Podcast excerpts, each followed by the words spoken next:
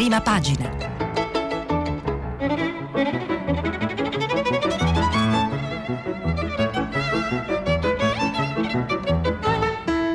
Questa settimana i giornali sono letti e commentati da Piero Ignazzi, editorialista del quotidiano La Repubblica. Per intervenire telefonate al numero verde 800 050 333. Sms e WhatsApp anche vocali al numero 335 56 34 296. Buongiorno, mm, buongiorno dagli studi RAI di Bologna. Oggi è sabato 31 ottobre e eh, diamo lettura dei giornali. Vi ricordo che potete mandare i vostri messaggi per sms al sito di Radio 3. Oggi eh, molti quotidiani hanno titoli simili, eh, vuole dire l'incombere, l'incombere scusate, l'incombenza, ma l'incombere direi, eh, del lockdown, la Repubblica, il lockdown delle metropoli, il Corriere della Sera, grandi città verso la chiusura, la stampa, tornano le zone rosse, negozi e scuole chiusi nelle regioni a rischio, eh, il messaggero, mezza Italia fuori controllo, l'avvenire scenario da lockdown, il giornale, verso il lockdown, l'allarme degli anestesisti, ossigeno solo a chi può salvare, tanto per stare tranquilli. E eh, il Sole 24 Ore è eh, un giornale economico, è l'unico che si distingue per eh, due notizie in realtà molto importanti che trovano poco spazio nei eh, quotidiani alcuni addirittura non citano eh, nemmeno, eh, non fanno nemmeno un richiamo in prima pagina di due notizie invece che meritano di essere eh, citate per prime. Il eh, boom estivo del prodotto interno lordo, più 16% dell'attività economica, come titola appunto il Sole 24 ore. Eh, benché poi mette in guardia ora autunno a rischio, visto che ovviamente andiamo verso una chiusura sempre più ampia delle attività economiche e poi l'altro eh, punto molto importante relativo diciamo alla pace sociale eh, è quello sui licenziamenti, licenziamenti provo- proroga al 21 marzo. Um, pagine 2, 3 e anche altre pagine interne del quotidiano economico sono dedicate a questo tema ed è significativo che vi sia anche eh, l'ok della eh, Confindustria, il Sole 24 Ore è il quotidiano della Confindustria, quindi riflette in maniera molto eh, diretta eh, anche le opinioni della ehm, dirigenza dell'Associazione degli imprenditori. E eh, eh, l'articolo infatti ci dice che la cassa integrazione dell'emergenza Covid si allunga di altre 12 settimane, questa volta completamente gratuite per le imprese, indipendentemente cioè dal calo del fatturato. Ecco l'accordo, il punto eh, su cui si è arrivati all'accordo anche con la Confindustria. La nuova tornata dei sussidi emergenziali sarà finanziata con la legge di bilancio e si somma alle sei settimane già previste, eccetera, con uno stanziamento di oltre 6 miliardi di euro, due per le prime sei settimane, altri quattro per le restanti 12 settimane.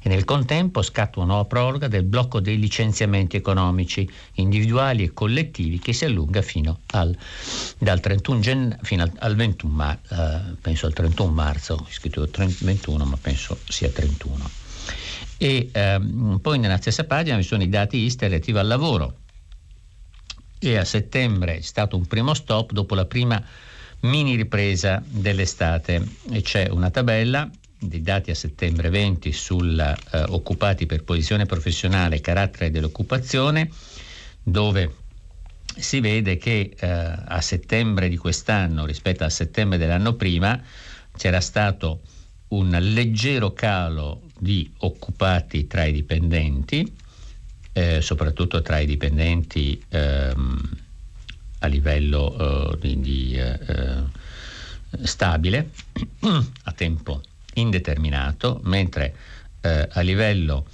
di dipendenti eh, a tempo determinato il calo era stato molto forte, di gran lunga il più, il più violento, meno 13%, e anche tra gli indipendenti, cioè tra lavoratori autonomi, in realtà il calo dell'occupazione tra settembre 2020 e settembre 2019 è eh, diminuito solo del 2%.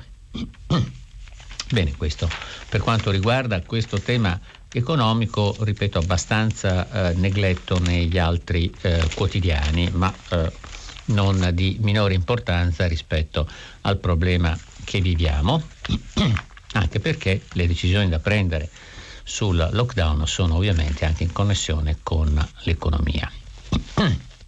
Ora, um, il tema appunto uh, della, della, situazione sanitaria è affrontato da tutti e con uh, dati molto variabili, uh, nel senso che alcuni mettono in evidenza l'affollamento che c'è, altri mettono in evidenza con alcune interviste anche il diverso modo di gestire questa emergenza e eh, soprattutto nel modo di gestire questa emergenza ci sono due richiami importanti, uno a pagina 10 della eh, Repubblica dove si eh, parla di una ehm, vicenda eh, di una signora che eh, è stata, eh, si è fatto operare a proprie spese per guarire dal cancro ai tempi del Covid, perché in, quei, eh, in, quei, giorni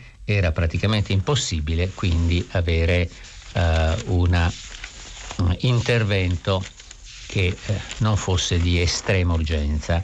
Lo stesso problema è eh, riportato dal Corriere della Sera a pagina 9 come pagina intera eh, dove si ricorda appunto che il virus è letale, è ancora letale per chi ha altre patologie o è anziano.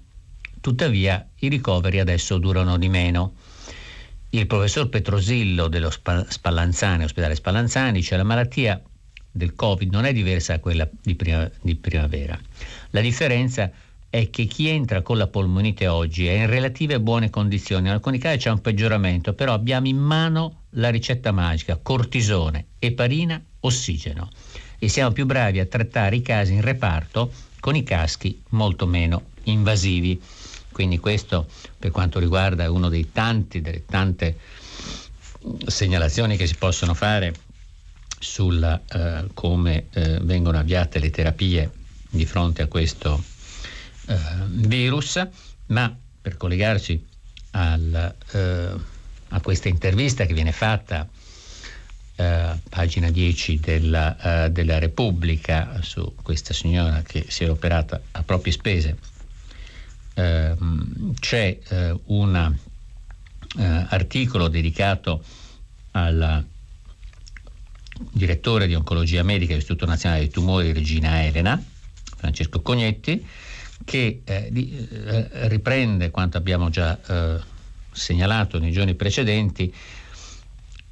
Sono, eh, pa- I pazienti non vanno in ospedale per paura del virus e così tumori e infarti sono più letali.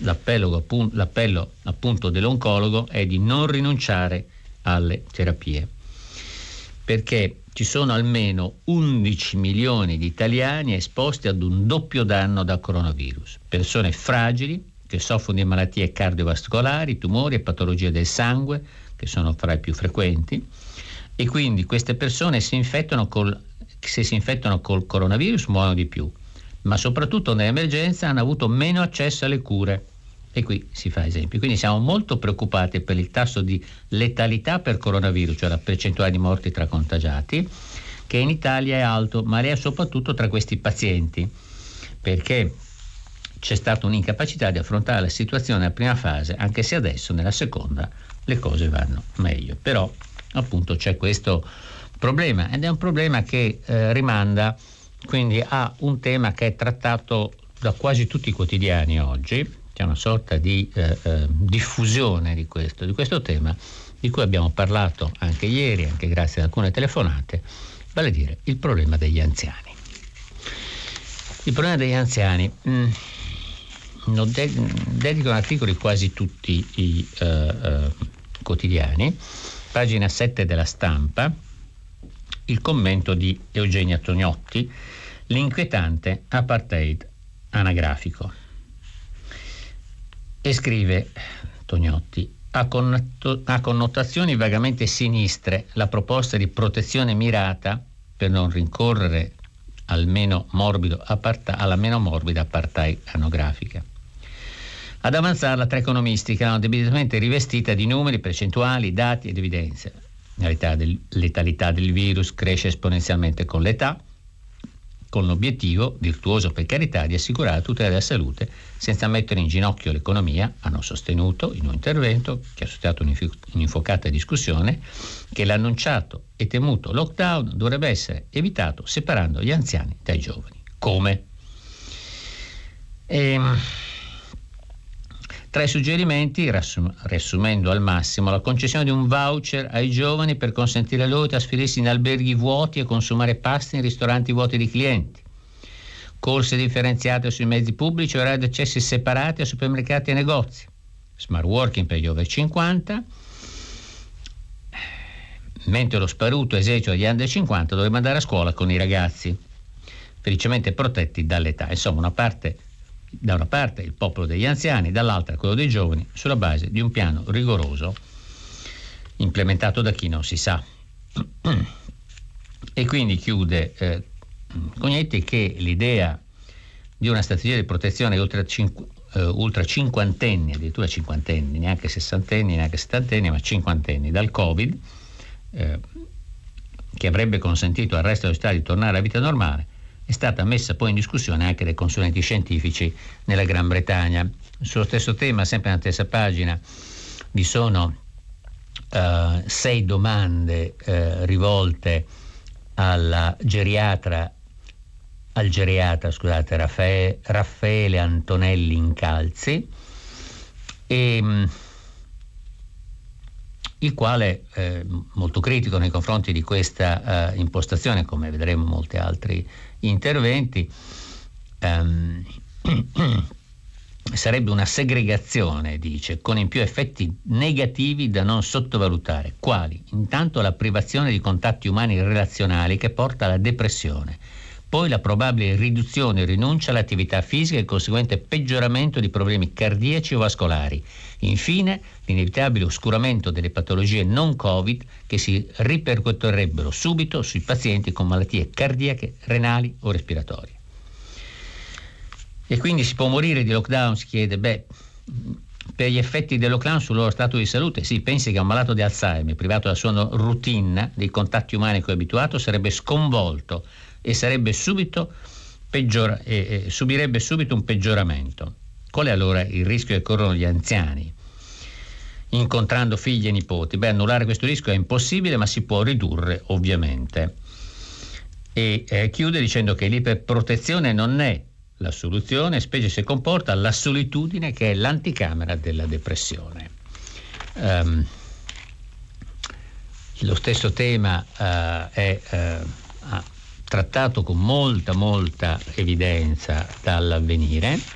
Pagina 3 è tutta sugli anziani, con tre lunghi articoli, anziani al centro dell'attenzione, sia sull'aspetto dell'RSA e eh, un importante intervento del, uh, di Mario Trabucchi dell'Associazione Italiana di Psicogeriatria, il quale sostiene che ci vuole una nuova modalità di lavoro nella, uh, nell'RSA, lunghissimo articolo che non posso uh, riprendere, poi un articolo di Marco Impagliazzo che è presidente della comunità, comunità di Sant'Egidio che sostiene come assistenza e cure domiciliari possano evitare l'isolamento che chiaramente è il problema, il problema maggiore.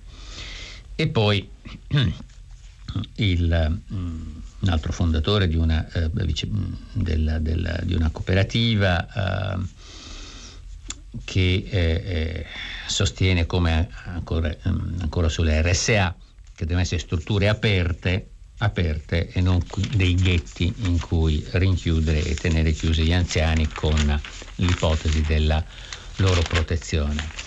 Eh, su questo tema vi è anche eh, per esempio il Foglio, un altro, un altro giornale, che dice eh, il Covid colpisce gli anziani ma le misure anti-Covid giovani, quindi e quindi eh, vi è questo elemento di una sorta di conflitto generazionale, una sorta di conflitto generazionale che eh, sembra mh, mm, emergere.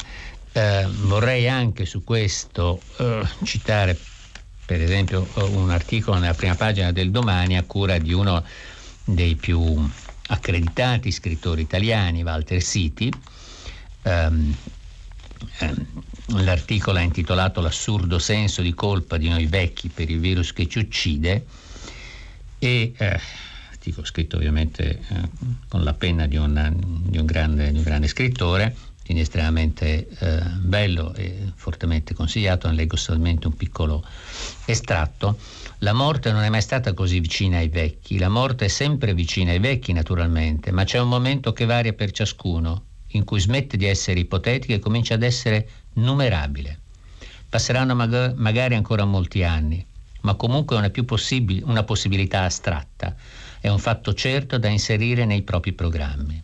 È come un gruzzoletto di monete da cui implacabilmente ogni anno ne viene tolta una. Beato chi ha la cultura e il sentimento sufficiente per non spaventarsi e non prendersela, anzi riesce a mettere a frutto questa certezza. E, e chiude dicendo se il nostro è come un paese invecchiato, allora è un paese che sente la morte alitargli sopra e che deve reagire con tutta la vitalità di cui è capace, ma senza rimuovere la propria realtà demografica. È inutile fare finta, come scioccamente si dice dell'amore, che l'età non conta. E ricordo tra parentesi che eh, la percentuale di persone in Italia sotto i 25 anni è analoga alla percentuale di persone sopra i 65 anni.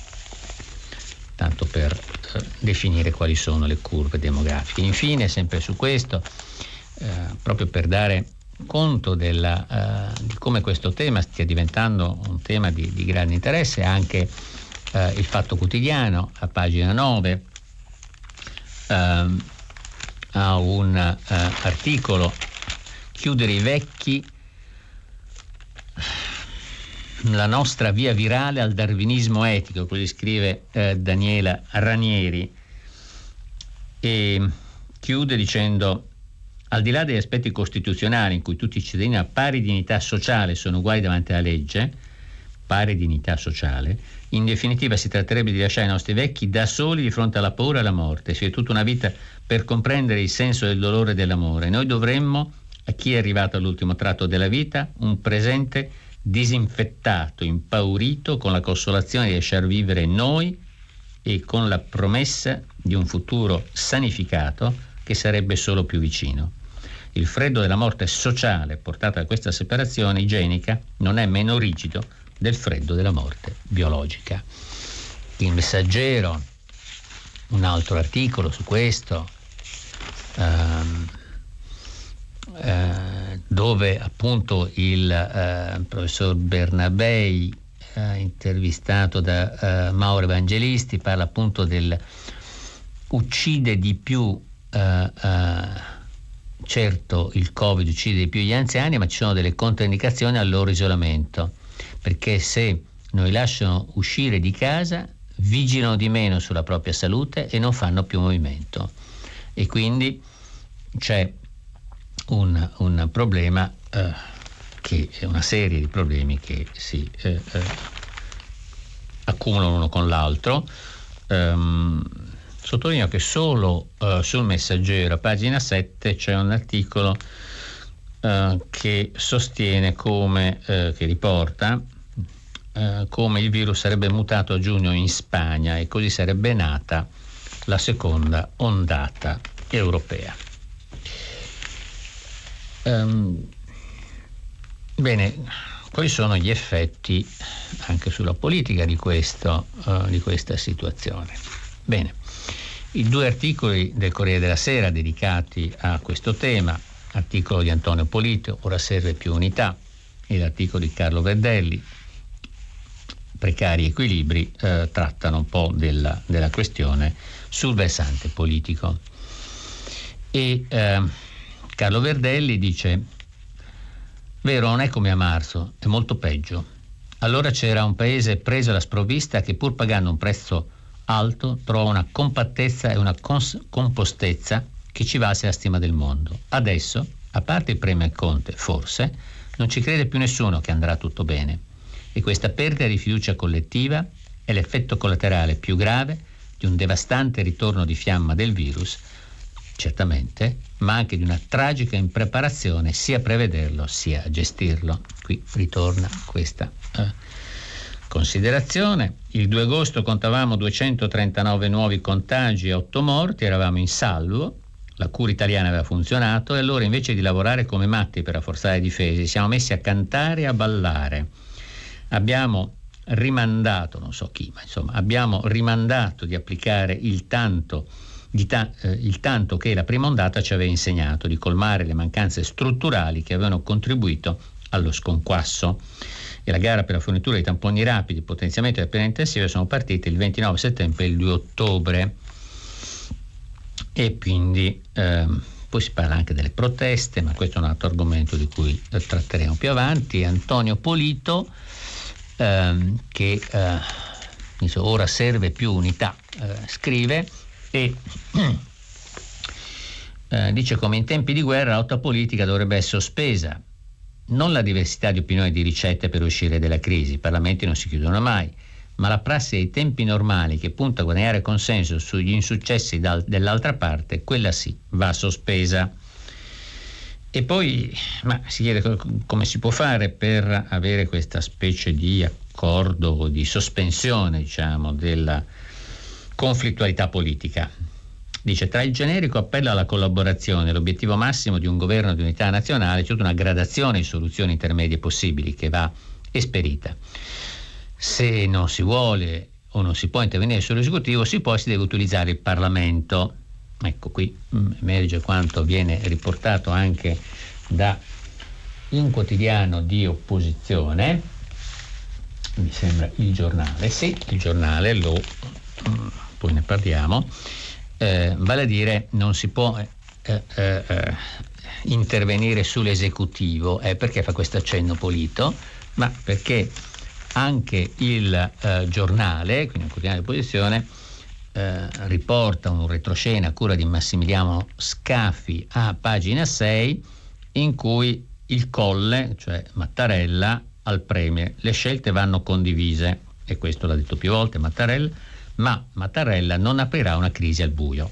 Chiede misure urgenti per ridare fiducia al Paese, ma non, eh, eh, eh non c'è alle viste una, un ben servito al governo e questo lo dice anche chi eh, ha un approccio di solito critico, giustamente essendo espressione di un leader di opposizione. Um, e quindi Polito sottolineava che la sede parlamentare in cui ci può essere quindi un tavolo di consultazione permanente tra governo e opposizione. E chiude dicendo che da molti anni in Italia si lamenta un'incomunicabilità quasi antropologica tra gli schieramenti, il che però non ha impedito il trasformismo parlamentare e nascita di governi basati su alleanze opposte in poco più di due anni. Se non ora, se non ora, nel pieno della peggiore crisi della Repubblica, quando si potrà mai costruire una legittimazione reciproca tra le parti, una democrazia matura, una politica al servizio dei cittadini e non delle, delle fazioni, se non ora? Sì, però leggendo l'intervista a Giorgia Meloni, che eh, ritroveremo, mh, mm, difficile pensare, visto che eh, eh, diciamo, viene titolata così l'intervista, ehm, il lockdown è colpa del governo, quindi il lockdown è colpa del governo. Ora, uno dei uh, altri punti che vengono toccati uh, dal, uh, dai giornali è, è, quello ovviamente degli attentati e di quello che è successo. il, um, ancora il um, avvenire, l'avvenire, eh, era eh, in prima pagina un resoconto diverso rispetto agli altri giornali perché sottolinea come l'attentatore di Nizza sia passato da alcol e droghe all'Islam più radicale e quindi eh, sia stata una giovinezza piuttosto dissoluta e poi eh, segnata da alcol e droga prima di una conversione religiosa due anni fa e poi alla fine la conversione religiosa al fanatismo il passo è stato molto rapido e molto breve. Mm. Uh, il tema questo tema eh, della, eh, dello scontro di civiltà e della, eh, è evocato in due articoli diversi. Scontro di civiltà tra Islam e Occidente. Bernard-Henri Lévy, eh, intellettuale francese, sulla prima pagina di Repubblica scrive che bisogna fermare lo scontro di civiltà. Orrore dunque. La città di Matisse e Romain Gary della Baia degli Angeli, del grande Garibaldi, questa bella città di Nizza, che ha stretto un patto secolare con la libertà e con ciò che la Francia ha inventato di più elevato. Questa città già martire, nuovamente martirizzata. Ricordiamo anche l'eccidio del 14 luglio di alcuni anni fa, quando un camion guidato da un altro eh, fanatico assassino eh, riuscì a mietere molto, molte vittime sulla strada eh, del lungomare dove veniva festeggiata la festa indipendenza nazionale francese. E eh, questo è, quindi poi prosegue ovviamente Bernard Henri Lévy, ma vorrei anche dare conto dell'articolo di una delle mm, del maggiore esperto oh, della, della, Turchia, Natali Tocci, che ehm, scrive sulla prima pagina eh, della, eh, della, stampa se riparte lo sconto della civiltà e l'attentato di Nizza, a una settimana dalla decapitazione dell'insegnante Samuel Paty, ritrascina la Francia negli abissi dello scontro di civiltà rischiando di tirare con sé l'Europa. E, e quindi eh, continua eh, sostenendo che l'Europa non ha alcun interesse né ad alimentare una lente distorta religioso-culturale che estremizza il dibattito internazionale e dà un assist a dinamiche nazionali e nazionaliste, né tantomeno a distrarsi da ciò che concretamente conta, cioè coordinare una risposta europea alla seconda ondata del Covid, eccetera. E quindi mm, poi altri, altri articoli, momento di difendere diversità, convivenza tra libertà e rispetto, che eh, viene invocata anche dalla, eh, da altri autori.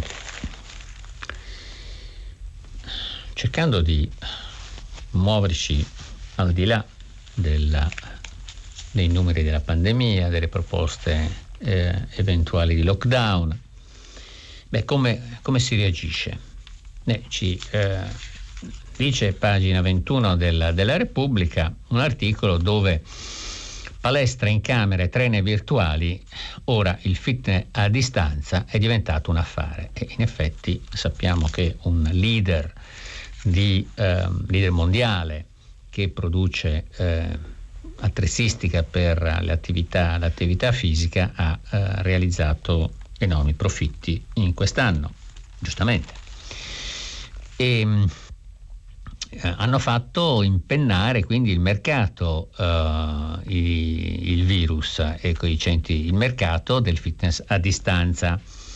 E allenamenti in piccoli spazi, in genere una camera da letto, che eh, eh, possono essere eh, utili per mantenersi in forma e in effetti anche senza attrezzi e con oggetti di casa, qui riportano vari eh, trainer, vari allenatori, ci abbiamo fatto sedute di allenamenti con una sedia, bastone di oscopo e bottiglie d'acqua al posto dei pesi. Basta la costanza. Ecco, un invito a rimanere in forma per poter reggere ovviamente al meglio uh, i possibili, uh, possibili uh, insulti sia dell'età che delle malattie.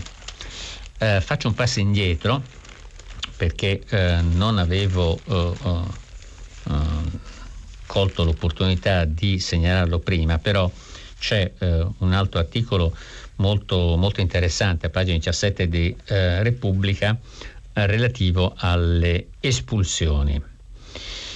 E eh, un lungo articolo eh, di Alessandra Ziniti dove eh, ricorda, non è certo una novità, la macchina colabrodo dei fogli di via, che è così da molti anni, indipendentemente da chi è alla, eh, alla guida del Viminale, quindi eh, l'invito, l'intimazione di libero che titola da pagina che il ministro degli interni deve dimettersi, ma in realtà sappiamo che eh, solo un tunisino su dieci, prendendo solo il caso delle persone che eh, vengono dalla Tunisia, torna in patria dopo essere stato espulso, mentre la maggior parte rimane in giro. E quindi eh, c'è eh, una, una, lunga analisi dove si parla appunto della, ehm, dei rimpatri, degli ordini di allontanamento, degli arrivi e soprattutto ovviamente della rotta tunisina che è quella eh, che è stata più implementata negli ultimi, eh, negli ultimi tempi. Vorrei mm, anche segnalare un bell'articolo sul foglio di Giuliano Ferrara sulla, mh, mm, che riprende il, il, tema della mascherina anagrafica, eh, sempre molto, molto brillante, e poi una difesa eh, della satira, la prima pagina del foglio, che se la satira vi turba è un problema vostro, è un problema vostro. E quindi um, la Francia paga un tributo di sangue in nome della libertà di espressione, c'è chi dice che Charlie Hebdo dovrebbe smetterla perché quelle morti sono sulla sua coscienza, beh è come dire che se una donna viene stuprata è perché portava la minigonna. Ora, non dico di vivere in un mondo di frutta candita, so che se vado in un centro sociale tutta sinistra con la felpa tricolore e braccio destro teso è probabile che mi riempiano di botte, così come se vado a Casa Pound con la mano di Che Guevara è sicuro altrettanto e quindi eh, eh, sappiamo eh, come vivere in determinati ambienti, ma, ma um, c'è una domanda alla fine, perché in Italia non si fa satira sulla regione? Si chiede a questo uh, vignettista um, Gian Alfonso Pacinotti, detto Gippi. Perché nella penisola abbiamo una cosa che si chiama Vaticano, quando abitavo a Parigi e se riusciva c'erano amici che non sapevano nemmeno come si chiamava il Papa e per loro che fosse così presente sui media come da noi era inconcepibile. Avere il Vaticano in casa è una cosa grossa che ci condiziona molto più di quanto non pensiamo. Bene, vorrei quindi adesso dedicare qualche altro tema, eh, andando anche su versanti diversi. Per esempio, che dire del, uh, cambiamento, del cambiamento di vita che uh, ha portato il Covid. Ma Libero ci uh, racconta a pagina 14 che gli italiani stanno tornando nei campi e che i nuovi contadini sono trentenni. Dati della Coldiretti confermano questa tendenza. La manodopera agricola è aumentata di 114.000 unità e l'Italia è al vertice in Europa per numero di giovani coltivatori che gestiscono ben 53.478 imprese. C'è quindi un incremento significativo e eh, si parla di alcuni casi e eh,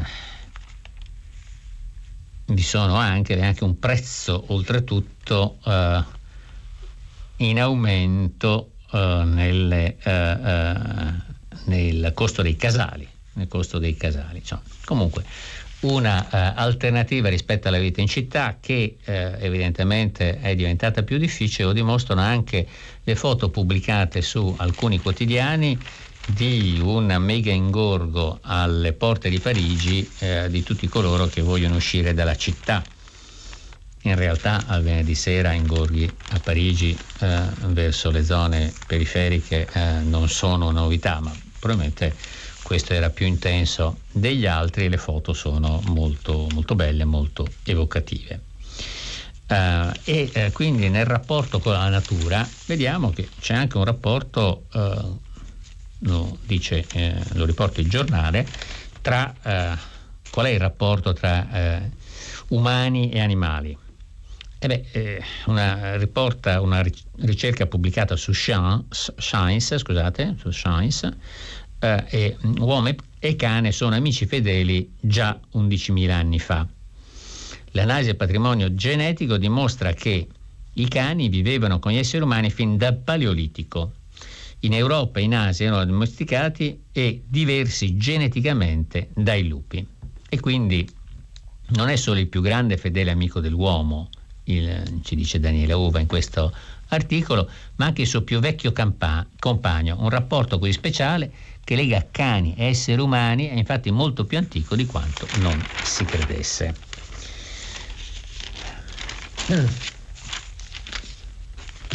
C'è stato un problema eh, relativo alle espressioni colorite, come sempre, che ha usato il presidente della regione Campania rispetto a un bambino che, eh, una bambina che eh, era triste perché eh, non veniva a scuola e eh, ha detto che doveva essere una specie di OGM allevata a latte plutonio perché non voleva questo, uh, questo tema. Viene irriso uh, da vari giornali e sul tema dell'educazione eh, qui c'è il conflitto molto forte di cui parlano tutti, tutti i quotidiani tra la ministra dell'istruzione Azzolina e alcuni, alcuni componenti del governo, ma soprattutto alcuni presidenti di regione, come quello appunto della eh, Campania e della Puglia, che intendono incominciare a chiudere autonomamente già scuole a determinati livelli. E nel caso eh, eh, della Puglia mi sembra anche a tutti i livelli e questo appunto è una, un conflitto che riporta alla questione del rapporto tra centro e periferia, tra Stato centrale e regioni. E eh, sembra che eh, ci sia una sorta di difficoltà di coordinamento, per non dire di eh, scarsa eh, propensione da parte degli responsabili, dei responsabili locali a ehm, prendere decisioni eh, di chiusura eh, e lasciare questa responsabilità invece al governo nazionale. Però la scuola entra, è entrata anche nelle cronache per via di un episodio eh, relativo appunto all'insegnamento a distanza in cui una professoressa ha chiesto alle, ad una studentessa di bendarsi e di rispondere quindi bendata alle domande per evitare che potesse occhieggiare ad appunti o, o altri o computer eh, durante l'interrogazione. E eh, tra l'altro eh, segnalo a pagina 2 del resto del Carlino due opinioni mh, mm, eh, diverse eh, tra chi dice come eh, Davide Nitrosi che è diseducativo perché la scuola non è un luogo del, luogo del sospetto, insegnare ai ragazzi a non fidarsi degli altri è un pessimo esempio e non avere eh, autocontrollo eh, e quindi non eh, essere eh, attratti da aiuti diversi rispetto alla propria memoria, alla propria preparazione, dall'altro invece Concita Borrelli che dice ma i studenti bendati e interrogati capisco i pro perché appunti libri aperti sul tavolo, parenti suggeriscono le risposte, altrimenti diventa il regno dei furbetti. È tema dell'educazione molto molto uh, uh, diciamo presente e, e, e, di lungo periodo, e di lungo periodo. Ci sono stati ulteriori disordini in questi, in questi giorni di, in alcune manifestazioni, particolare quella di Firenze è stata la più mh, mm, pesante, la più uh, uh, violenta, con il sindaco che è rimasto sorpreso da questa, uh, da questa situazione, ma il fatto riporta un articolo eh, abbastanza ampio, non tanto su questo, ma sulle opposizioni in Europa, dove fa una uh, panoramica di uh, cosa uh, viene, uh, viene, presentato con la destra tedesca che parla di dittatura del virus, in Spagna i sovranisti di Vox che sono totalmente contrari ad ogni restrizione, in Francia invece è la sinistra che critica, mentre la destra populista di Marine Le Pen è, ha una, un tono un po' più moderato. E in Gran Bretagna poi ormai eh, Scozia e Galles vanno per i fatti loro e eh, il Labour Party ha altri problemi, tra cui quello della sospensione dell'ex leader eh, del Partito Laburista Jeremy Corbyn perché non avrebbe fatto abbastanza per evitare il diffondersi di posizioni antisemite nel partito quando lui era alla guida del partito. Ma ehm, sono stati molti articoli anche nei giorni precedenti su questo tema. Il domani ha una um, analisi, eh, un'ulteriore analisi eh, rispetto a quelle già presentate nei giorni precedenti a cura di Federico Marconi e Giovanni Tiziane. Giovanni Tiziane è un giornalista che segue da molto tempo e con molto eh, eh acume il mondo della destra e scrive eh, che nella giornata degli scontri anche i giovani della Lega erano in piazza con i neofascisti. E ci sono interessi e strategie diverse dietro le proteste contro i decreti del governo. Da un lato c'è la saldatura tra neofascisti, pedine del clan e ultras. Dall'altro sta emergendo un coordinamento politico di alcuni movimenti e partiti dell'estrema destra che, che siedono in Parlamento, come Lega e Fratelli d'Italia che a pochi mesi dalle elezioni per il sindaco di Roma aspirano ad ampliare il proprio consenso nella capitale partendo proprio dalla piazza e dal malcontento delle categorie colpite dalla crisi. C'è un fatto indicativo di questa strategia notato dagli investigatori la serie di scontri del 27 ottobre in Piazza del Popolo a Roma. Uno striscione che recitava l'Italia riparte dai giovani, passato dalle mani di alcuni ragazzi dei movimenti di estrema destra e della Lega giovani a quelle dei violenti di Forza Nuova. Sembrava un elemento di unione tra diversi gruppi, in realtà era un passaggio del testimone. Sono questi vasi comunicanti per cui eh, sembrerebbe una sorta di strategia. Non leggo tutto l'articolo, ma l'articolo è dedicato a questo tema degli scontri. Um,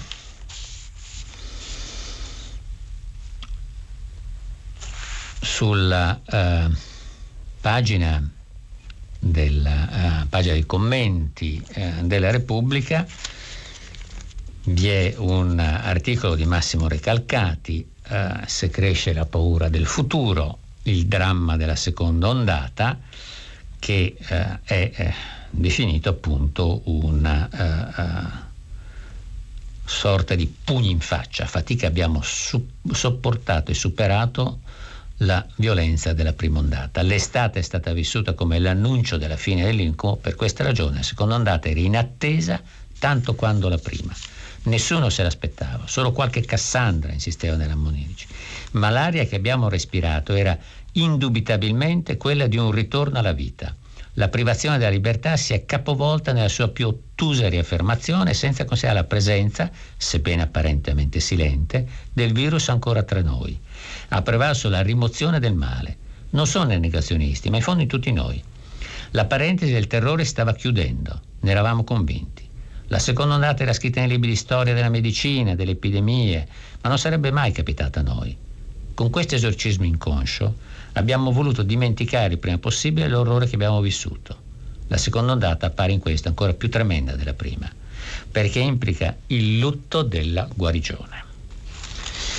Bene, la lettura dei giornali per oggi finisce qui. Uh, io vi ricordo che uh, potete mandare i vostri commenti sul sito e ci risentiamo tra qualche minuto dopo una pausa pubblicitaria per il consueto filo diretto con voi ascoltatori. Grazie. Piero Ignazzi, editorialista del quotidiano La Repubblica, ha terminato la lettura dei giornali di oggi. Per intervenire chiamate il numero verde 800 050 333. Sms WhatsApp anche vocali al numero 335 56 34 296. Si apre adesso il filo diretto di prima pagina. Per intervenire e porre domande a Piero Ignazzi, editorialista del quotidiano La Repubblica, chiamate il numero verde 800 050 333. Sms e WhatsApp, anche vocali, al numero 335 56 34 296. La trasmissione si può ascoltare, riascoltare e scaricare in podcast sul sito di Radio 3 e sull'applicazione Rai Play Radio.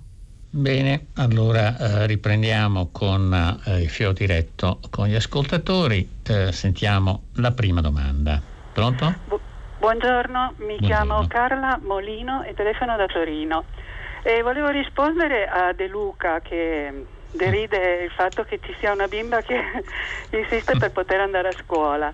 Ecco, io volevo raccontare la mia esperienza. Io ho una figlia che ha fatto lo stesso. Lei durante il suo percorso scolastico, anche quando stava male, stranamente, fingeva di star bene per poter andare a scuola, perché ha avuto la fortuna di trovare degli insegnanti che attraevano alla scuola, non li spingevano ad andare. Ed è questa la sostanziale differenza perché ha avuto degli insegnanti che hanno insegnato loro a stare insieme, a rispettarsi e non hanno eh, avuto un comportamento scostante o comunque alcune volte come succede, so di certo, anche oggi qualche volta addirittura si pratica del bullismo degli insegnanti da, da, nei confronti dei bambini. E questo lo so perché nella classe di mio nipote, per esempio, c'è un insegnante che chiama mm. Tonni i bambini che non riescono a imparare le tabelline, per esempio. Mm. Ecco, io credo che la soluzione e il consiglio che do a De Luca è di verificare questi casi, perché grazie a Dio oggi esistono ancora degli insegnanti che attraggono i bambini certo, a scuola. Certo. Ed è questo il problema. Grazie, Buon lavoro. Grazie, Buon grazie lavoro. signora Carla. Sì.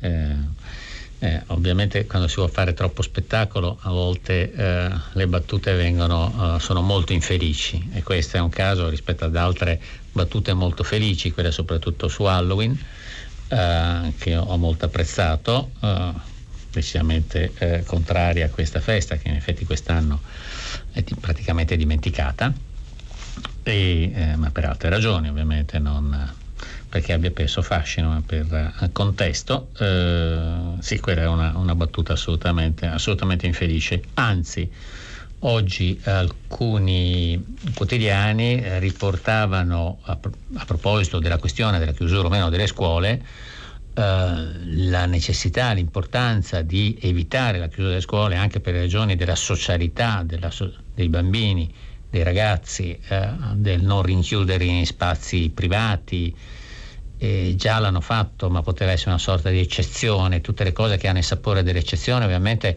eh, si eh, accettano volentieri, sembra appunto qualcosa di fuori dalla norma, ai giovani piace ovviamente molto ogni cosa sia fuori dalla norma, sono attratti da questo inevitabilmente, e, però mh, mm, questa volta non, non, si può fare. E eh, devo dire di essere anche sorpreso che ci siano queste eh, queste iniziative sia perché i contagi nella scuola, lo riporta il Fatto Quotidiano, sono eh, assolutamente eh, molto, molto, molto bassi, lo riporta, è l'unico che riporta dati precisi su questo, e eh, poi perché negli altri paesi che hanno adottato misure più severe delle nostre, i lockdown eh, della, della, Francia e della Germania, hanno evitato di chiudere le scuole, anzi loro le hanno riaperte anche prima dell'estate per, per recupero, cosa che noi non abbiamo fatto.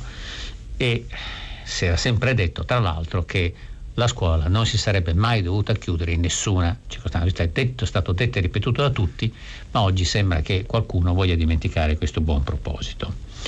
Prima di dare uh, la voce a un altro ascoltatore, riporto brevemente eh, alcune, alcuni sms che eh, sono eh, arrivati. Roberto mi chiede eh, qual è l'analogia che facevo tra eh, le persone sotto i 25 anni e sopra i 65 anni.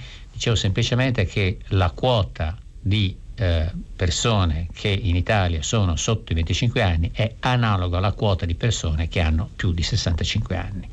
Cioè giovani e anziani sono in questa categoria di 20, under 25 e eh, sopra i 65 hanno lo stesso numero, sono lo stesso numero. E eh, dico questo e mi ricollego ad un'altra, um, un altro sms di Mauro che dice ricordo a fanciullo l'asiatica di cui ebbi vittima il padre. Ricordo alla giovinetta la cosiddetta brutta influenza del 68. Entrambe provocarono milioni di morti, ma tutto trascorse in silenziosa compostezza e ben diversamente dall'attuale parossistica isteria, soprattutto informativa.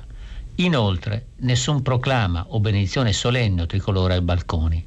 Eravamo allora poveri idioti o persone consapevoli della realtà della vita e dei nostri limiti di intervento, dice Mauro. Io sottoscrivo completamente questa, uh, questa impostazione, se ne poteva parlare molto ovviamente, e uh, ricordo per dare una spiegazione, un'ipotesi spie- di una diversa reazione delle società europee, perché ovviamente anche l'influenza del 68-69 fu una pandemia, no? Influenza poi un altro Covid, ovviamente anche quello, lo chiamava influenza, ma insomma era uh, questo, questo, tipo di, di, di, di infezione polmonare, insomma. E, Mm, una delle differenze sta proprio in quello che ho appena detto prima sul rapporto tra 25, under 25 e sopra 65.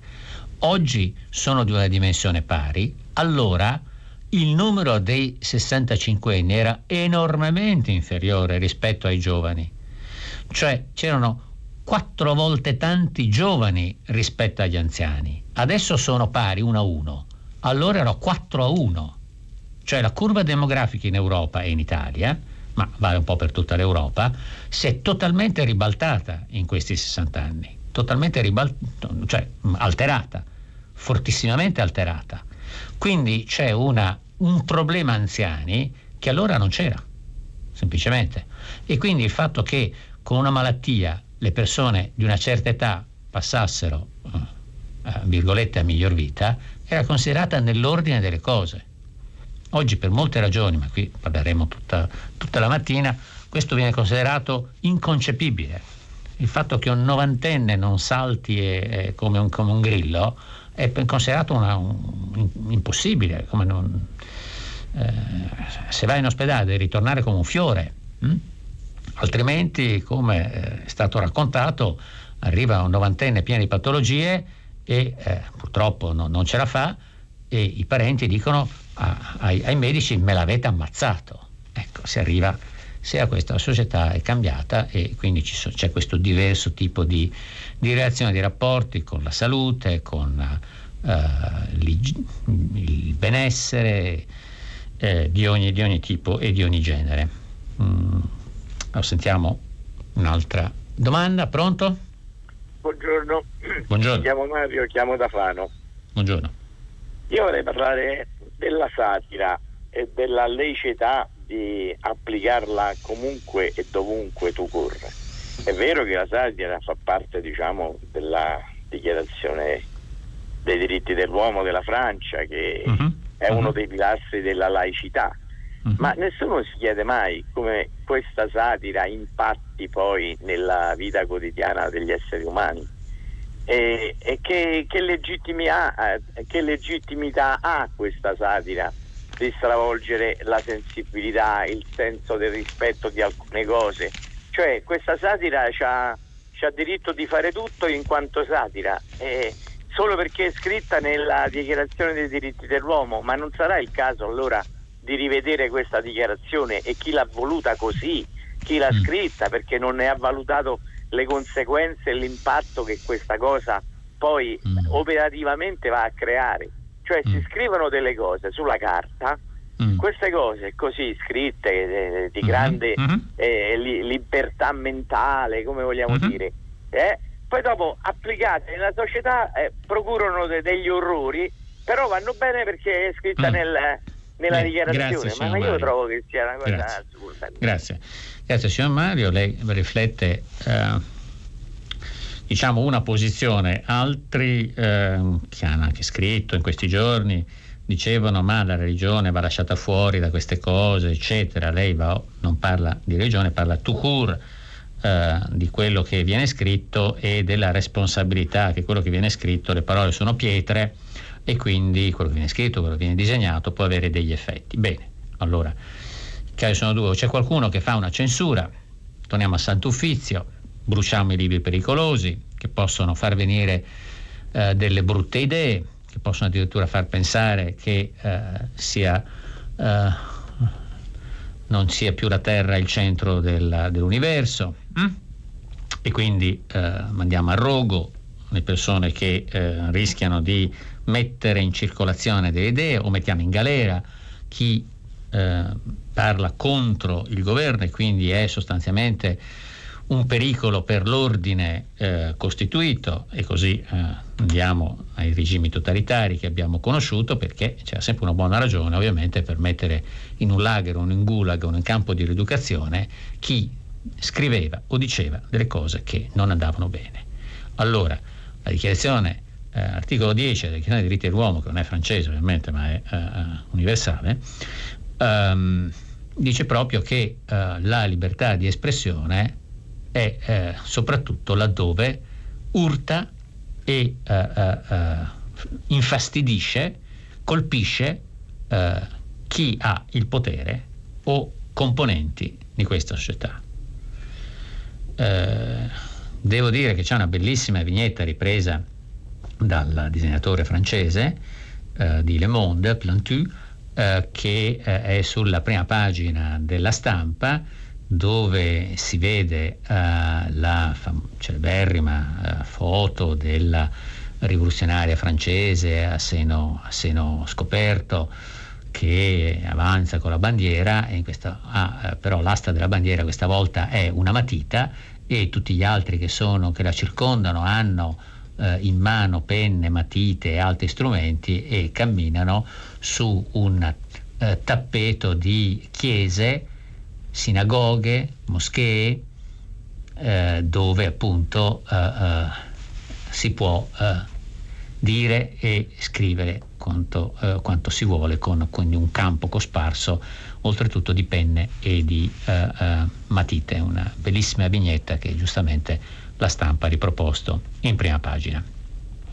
Prima di dare parola a ulteriori ascoltatori, eh, vorrei rispondere a Francesca che eh, mi chiede eh, dove era questo articolo di Walter City, è nel quotidiano Il Domani e ehm, gli articoli sugli anziani, mi chiede Toti, Tony, scusate, un altro messaggio, beh, sono in, praticamente in tutti i giornali, tutti i quotidiani, può prendere qualsiasi quotidiano, troverà degli articoli interessanti, tutti secondo me, e quasi tutti orientati su questo punto, evitare la chiusura, la segregazione degli anziani, per via dei gravi problemi che questo porterebbe a loro. Quindi a volte eh, no, una, una, cura può sembrare eh, la, la, migliore, ma invece crea più danni rispetto a quello che eh, dovrebbe fare. Poi vabbè, critica ai medici di base, eccetera. Ehm,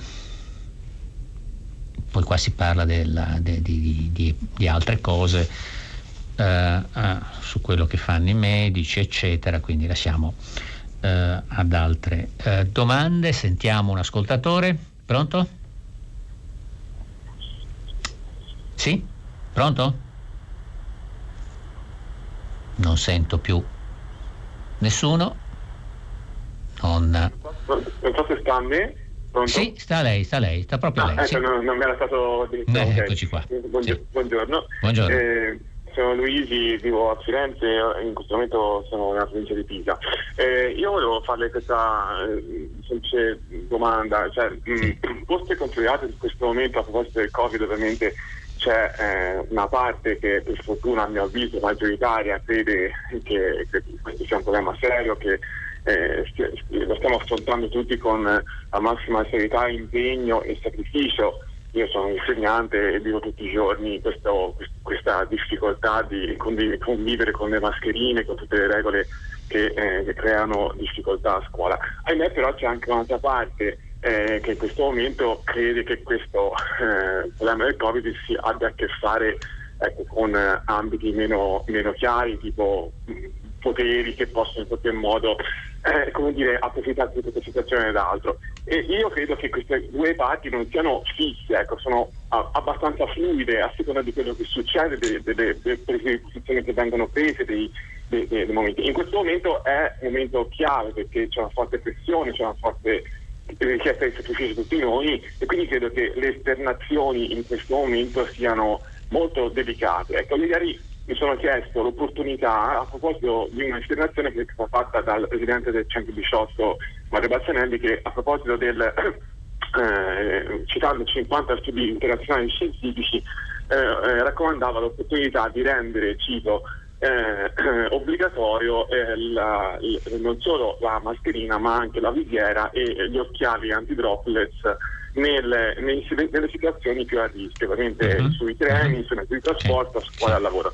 Ecco, in questo momento io mi chiedo eh, l'opportunità di questa cosa, non perché non sia una cosa testa, sono convinto che lui lo citi eh, a ragione veduta, ma ecco, rendere pubblica in questo momento dove c'è una fortissima tensione sociale, un'estimazione del genere, eh, laddove non si sa ancora se questa è una cosa che da recepire, ovviamente allora l'avrei vista più opportuna eh, come dire, farla a porte chiuse da chi deve prendere queste decisioni e poi giustificarla in qualche modo visto che finora di questa, eh, di questa necessità ecco, eh, e opportunità di renderlo eh, obbligatorio non, non, se ne è mai parlato. Altrimenti ecco, se invece questi studi internazionali sono ancora da verificare, magari ecco, aspettare prima di rendere pubbliche queste cose perché credo che non facciano eh, bene a specie a coloro che hanno che sono sul limite tra le due, tra le due eh, schieramenti che ho detto all'inizio. Ecco, ehm, credo che veramente in questo momento sarebbe opportuno ecco, eh,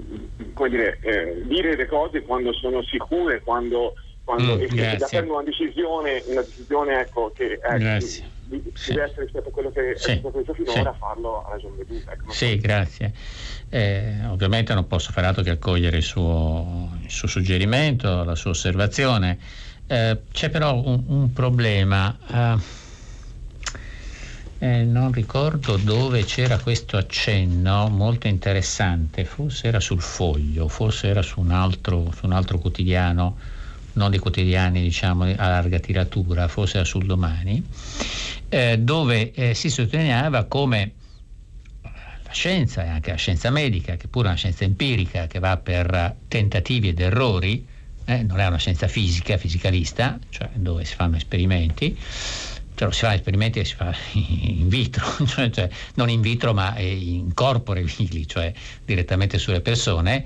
Um, e quindi eh, di fronte a un fenomeno nuovo, come tutti i fenomeni nel, nel mondo della conoscenza, eh, viene affrontato e viene studiato e ci sono pareri diversi che si fondano su parametri mh, mm, che, che, che, alcuni non condividono, eccetera. Quindi eh, è un campo aperto quello della cura, della diagnosi, della cura del Covid, c'è uno scambio enorme. Raramente eh, si è letto Uh, vi è stato uno scambio così fitto di, uh, e immediato, grazie anche ovviamente ai uh, sistemi di comunicazione di oggi, tra gli scienziati, gli esperti, i ricercatori, i medici su questo tema. Però, come veniva scritto in un articolo che ho citato, ossigeno, cortisone ed eparina.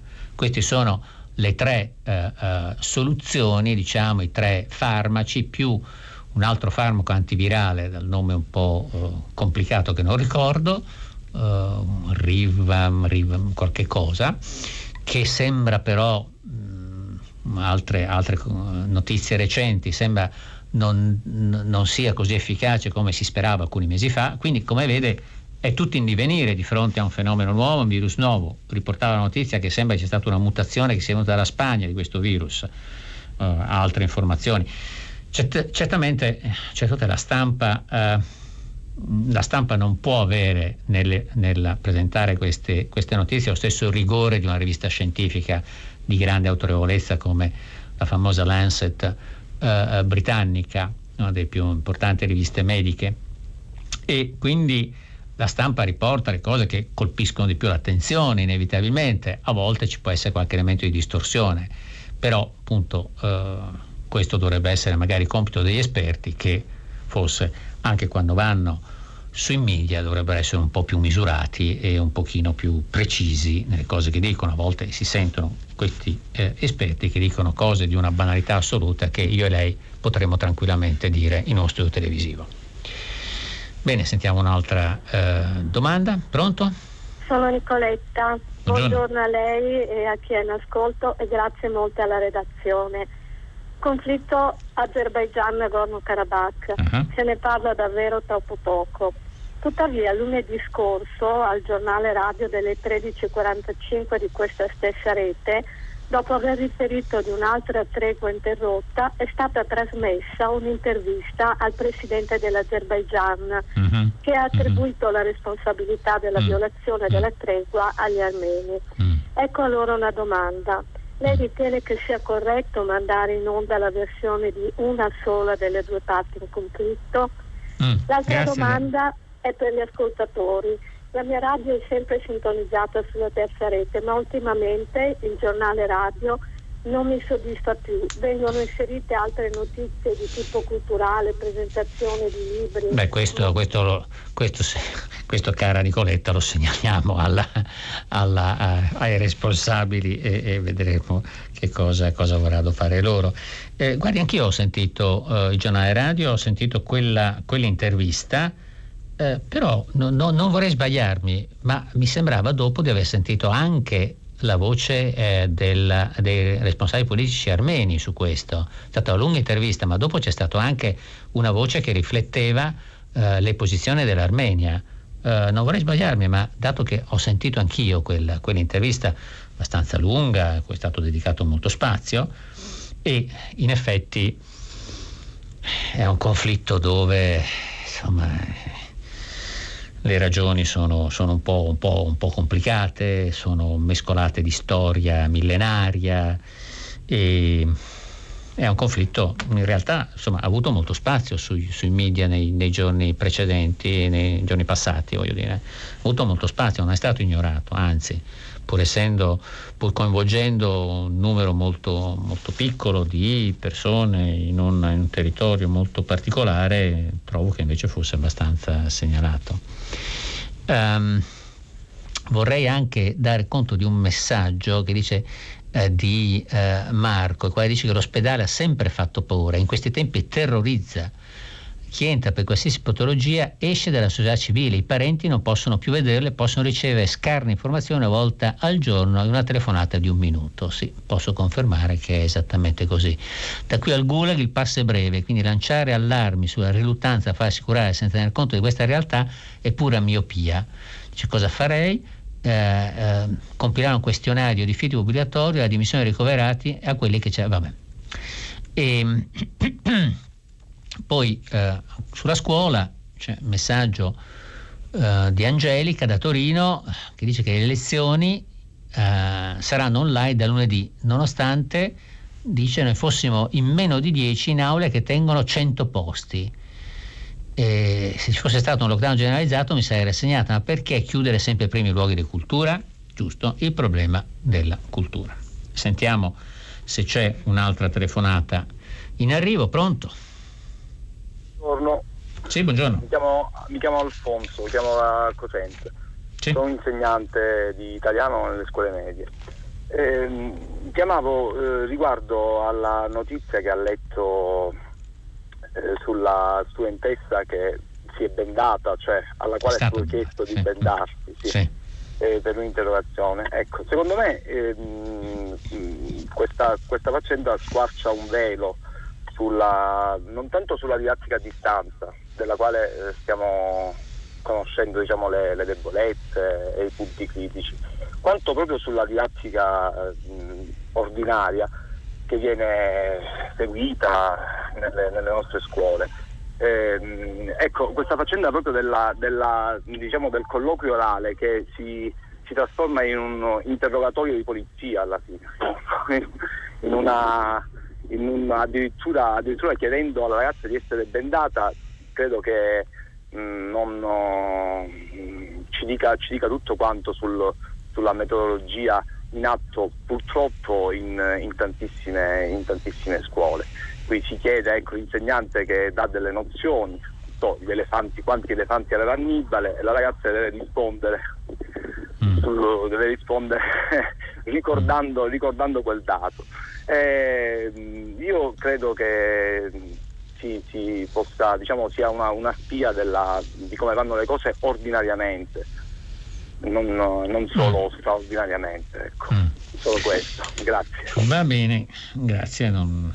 Sì, c'è, c'è una, ovviamente sì, lei affronta un problema di carattere sull'educazione, che è un problema molto, molto ampio e, e, la ringrazio comunque del, del, suo intervento, ma su questo direi che mm, mm non, non, non, mi soffermo, altrimenti eh, mi prenderei tutto, tutto, il tempo. Quindi la ringrazio dell'intervento, ma eh, passiamo ad un'altra, ad, un'altra, eh, ad un'altra voce. Pronto?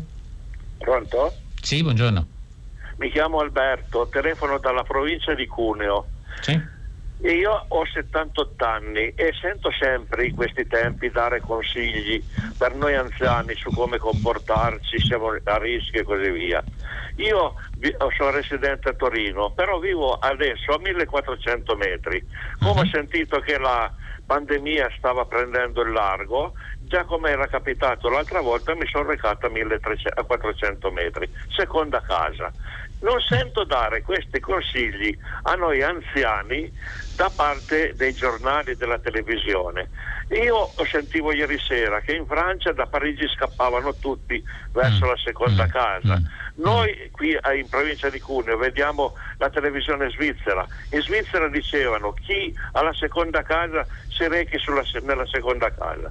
Io stamattina ho visto il cielo sereno, bello, limpido, Bene. sento gli uccellini che cantano bene. e non ho problemi ad andare a farmi due passi. Bene, bene, grazie signor Alberto. Uh, due considerazioni. Uh, non tutti hanno una seconda casa in, in una residenza gradevole come, come, la sua, questo è il primo, primo handicap, diciamo così, ma uh, sulla tendenza a cercare di uscire dai centri storici, questo è un discorso che hanno fatto anche urbanisti eh, proprio alla fine della pandemia, all'inizio di quest'estate, è stata una, una, serie di interventi interessanti su questo aspetto della eh, rimodulazione del, sia dello stile di vita sia del uh, um, luogo di residenza, uh, con quindi un uh, ritorno ai piccoli centri e quindi una rivitalizzazione di nuovo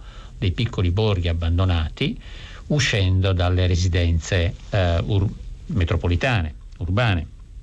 Ora, un conto è avere una seconda casa e trasferirsi, un conto è trasferirsi temporaneamente, un conto è cambiare proprio uh, la propria vita e alcuni vanno a lavorare in campagna, abbiamo dato conto di questa notizia interessante riportata dal, dal giornale o da Libero, mi ricordo. E uh, un altro è quello appunto di andare nei borghi e uh, portare nuova vita a, a piccoli centri che erano praticamente in via di disfacimento e disgregazione.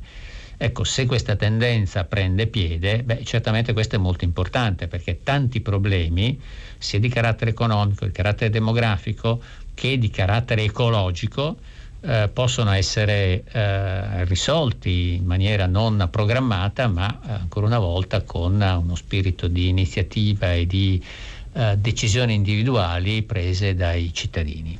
Vediamo se questa può essere una tendenza che si afferma in maniera più forte dei primi accenni che abbiamo visto quest'estate, rispetto ai primi accenni quest'estate.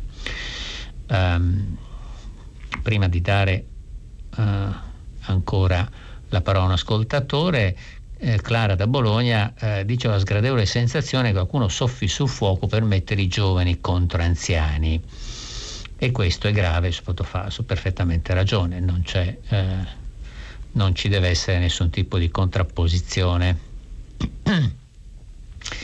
e, e un, altro, un altro ascoltatore, Riccardo, dice che con la proposta di segregare gli over 65 comporterebbe rinchiudere in casa anche Mattarella e eh, gran parte dei senatori, alcuni deputati, il Papa, tutti i cardinali, gran parte dei vescovi, i rettori, professori Nissari, primari ospedalieri, direttori di giornali e quindi eh, il vero pericolo è il messaggio eh, che eh, si dà ai giovani, noi facciamo quello che ci pare, tanto non ci succede nulla. Vabbè.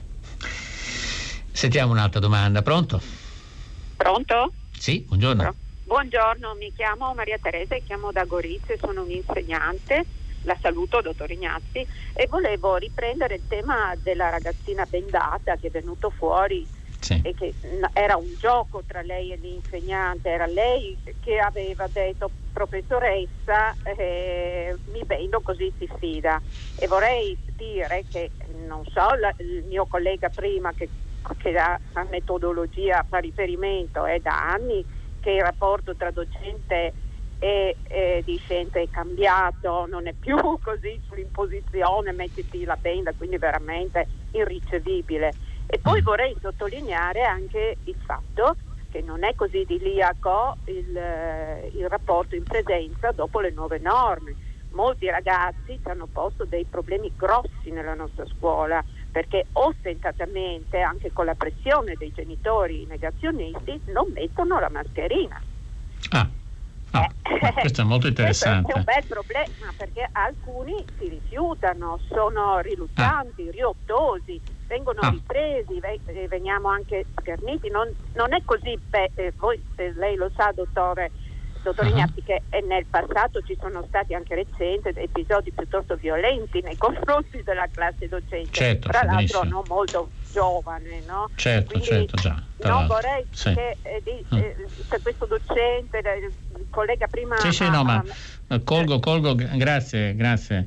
Eh, colgo soprattutto la, la, la, la, sua segnalazione di una difficoltà a, a convincere dei ragazzi a tenere la mascherina. Capisco la difficoltà di tenerla per ore e ore eh, a scuola eh, durante le lezioni e non tolse neanche durante la ricreazione, eccetera, che praticamente non si fa più. Quindi capisco la difficoltà di fare, eh, di, di, stare, di, stare, in classe e nella scuola in queste situazioni. Certamente è, è difficile, però che i ragazzi lo facciano soprattutto se spalleggiati da uh, uh, genitori Novax e tra l'altro segnalavo ieri, ieri ci sono stati due sondaggi, cui purtroppo non ho avuto tempo di dare conto, eh, sulla Repubblica a cura di Ivo Diamanti e sulla stampa a cura di Alessandra Ghisleri, Alessandra credo, e, che eh, eh, in, in, questi c'era anche eh, una domanda sulla accettazione o meno della vaccinazione e in realtà nel caso ci fosse un vaccino per il Covid. Eh? E c'era un 30% che era tranquillamente contrario a farsi vaccinare. Quindi c'è questo mondo sommerso di eh, sfiducia nei confronti della medicina che sorprende. Certo che coloro che sono così sfiduciati nei confronti della medicina, io, come dire, li eh, rimanderei indietro quando hanno bisogno e vanno in ospedale e così vediamo se, sono, se se la cavano lo stesso. Detto questo, sentiamo un'altra domanda. C'è però una segnalazione, un attimo solo, c'è una segnalazione dai social, ma io non ho, non ho letto, quindi non so i social quanto siano eh, attendibili, ma c'è uno che mi dice che eh, c'è stato un povero barista disperato a Lodi che, assilato ai debiti, si è suicidato. Mm Vedremo se questa notizia è eh, confermata. Speriamo che sui social girano molte eh, eh, notizie non, eh, non, attendibili. Comunque sentiamo la domanda, pronto? Pronto? Sì. Io sono Elisabetta da Venezia Buongiorno. e volevo... Buongiorno. Rapidamente, rapidamente perché siamo sì, in Sì, guardi, io volevo intervenire, sono molto indegnata su questa decisione dei lockdown divisi per età, dai 70 sì. agli 80 Primo perché abbiamo aumentato le pensioni, abbiamo portato le pensioni all'età lavorativa fino ai 70 anni circa. Secondo perché un ottantenne, e mi sembra un'incongruenza, un, un ottantenne veramente ha passato tutta la vita a lavorare, a far fatica e quello che fa è uscire a prendere un caffè a farsi una passeggiata intorno alla, alla, alla, al suo isolato, andarsi a bere un, uno spritz alla sera ed è cosciente che l'età è quella che è. E se terzo veramente non si può dare la, la, far vincere i giovani che sono stati soprattutto gli universitari, che sono stati tutte state ancora adesso gli unici irresponsabili che non mettono mascherine, che mm. fanno gli assembramenti, che fanno le feste di laurea e che mm. alle 4 del pomeriggio sono in giro per le città a mm. bere lo spritz alle 4 del pomeriggio, mantenuti dai genitori e da okay, tutto. Okay, okay. Cioè, ho capito, ho capito la sua indignazione, ho capito la sua indignazione. Uh, io personalmente eh, ritengo, però ne abbiamo dato lettura, e non c'è nessuno in realtà di tutti, di le, le, le, tutti i giornali hanno parlato di questo, ma non c'è nessuno che fosse favorevole a questo lockdown generazionale per gli anziani, sono tutti molto contrari, quindi eh, sono d'accordo con lei. Ehm, e anche su una certa responsabilità giovanile. Bene, eh, dobbiamo chiudere qui. Uh, oggi appunto uh, ci fermiamo qui, potete riascoltarci sul sito di Radio 3 o sull'applicazione Rai Play Radio. Lascio la linea adesso al giornale radio. Buona giornata, ci sentiamo domani. Arrivederci.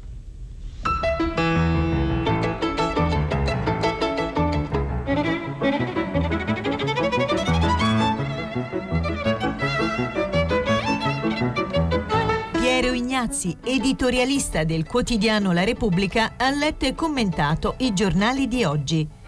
Prima pagina è un programma a cura di Cristiana Castellotti. In redazione Maria Chiara Beranec, Natascia Cerqueti, Manuel De Lucia, Cettina Flaccavento, Giulia Nucci. Posta elettronica, prima pagina, chiocciolarai.it.